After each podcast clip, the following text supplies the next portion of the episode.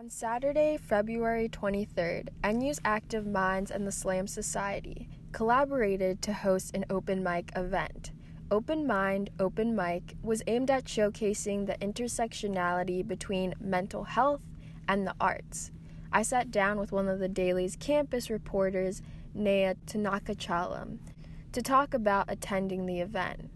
According to Thanikachalam, the event seemed to be a big success and showed how much Northwestern students stand behind mental health advocacy.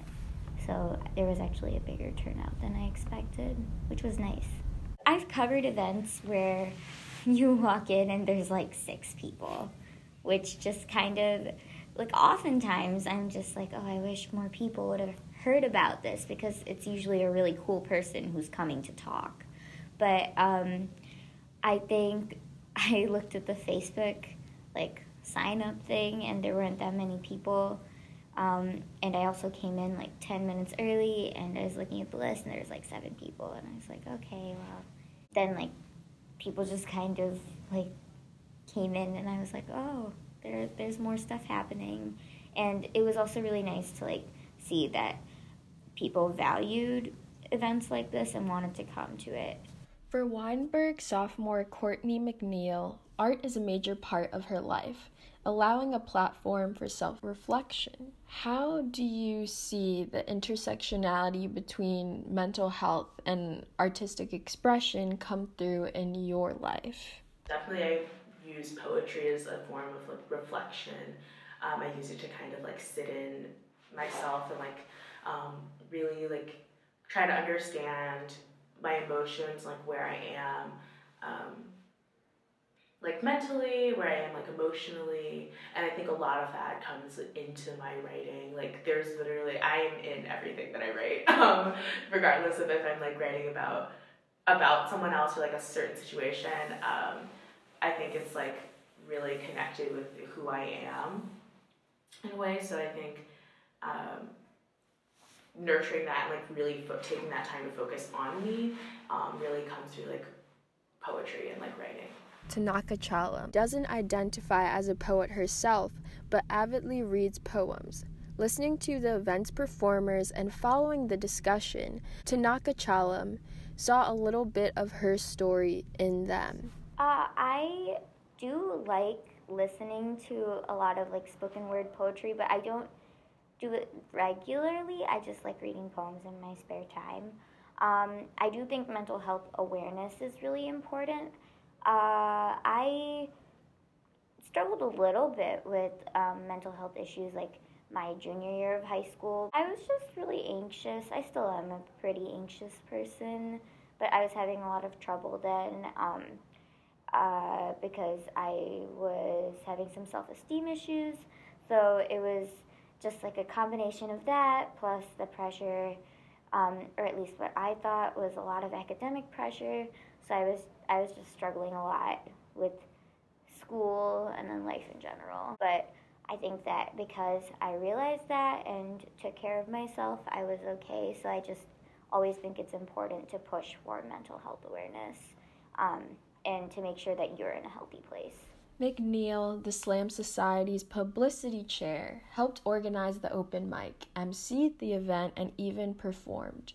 The poem she performed for the audience focused on image versus reality, and it is one she commonly finds herself going back to. I would say the poem that I perform, I think, most often, um, it's like the one I actually did at this past open mic. It's the first thing that I wrote when I got to college. um, like that first poem I wrote here. It's pretty much centered around um, this girl, um, and she like seems to like have it all. She's like perfect. She um, is inspiring, and she's cares about people, and like um, she has all of this like kind of like these like magical qualities, and she's um, but like the other half of the poem kind of goes into her like downfall kind of like how she um, needs someone to like be there for her and like uh, she uh, seems to have it all together but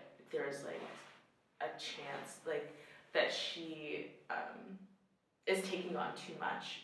And I think I wouldn't say that it's about me specifically, but I think I love it so much and relate to it so much because I feel like I've known so many people like that in my life, and I, there are so many aspects of it that I do relate to, and I think it just speaks so much to like the importance of being there for other people. And I definitely in my life have had so many people that I've been able to lean on, and so many people that if I get too like in my head or too worried about something you're saying, like it's okay if you fall, like I've got you. At the end of her performance, McNeil was satisfied with how it went. What makes a successful performance in your mind? I would definitely say like the last one I did was really I would say successful in terms of I felt like I connected with the audience. And I think for me that's really the marker of success. I don't know when I feel like the audience is hearing me and I feel like I um, am delivering like because I, I love all of my poems like um, so much like I said they're like so much tied into like how I think of myself and like who like the experiences that I've had and so um, when I feel like I've gotten that across um, and feel like I'm being heard, that I think is a successful performance for me. Um, and just, messing up any of the lines or the words is also fun. What do you hope the audience got out of coming to the open mic night? Um, I just hope that um, the audience like felt um, I guess felt more connected to the people around them. I definitely feel like I try to like, I feel like I give a lot when I'm performing, um, which can be a little bit difficult because it's like strangers. but I do hope they all laughed with like, um, like feeling good, feeling like inspired, feeling like more connected um, to the people around them and I think art is a really good way to bring people together. So I feel, I hope that people felt that. Um, I definitely did. Was there a point in open mic that sticks out to you? Um, I would definitely say the poem about suicide really um, was moving to me. Uh, just like with the performance and like um, just the poem in and of itself, like I haven't gone back to look it up or like read it or anything, but I just, um, I feel like that's a topic that's like more so like coming to my life recently. Um, like one of my friends uh, died last quarter.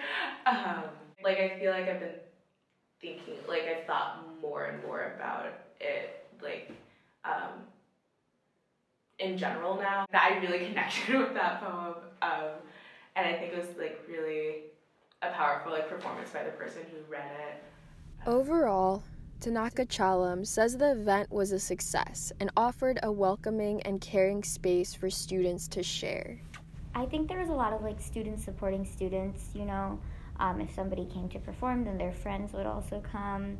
I know there was this guy who was like a stand up, he did a stand up act, and um, he like he was like my girlfriend's in the audience so please try to laugh but um like th- there's just a bunch of people there to support um the people which i really enjoyed um and i feel like in events where there are speakers it's not as um, normal for that to happen because like the students don't have as much of a personal connection. The audience is just very chill very supportive. So I think that that it was just like a nice vibe that I felt. Like everybody just wanted to be there to hear people and um, they cheered everybody on because I know that there were some people who were like, "Oh, this is my first time doing this," and everybody was so supportive, which I really liked. This is Cassidy Jackson. Thank you for listening to the weekly, and I'll see you in next week's episode.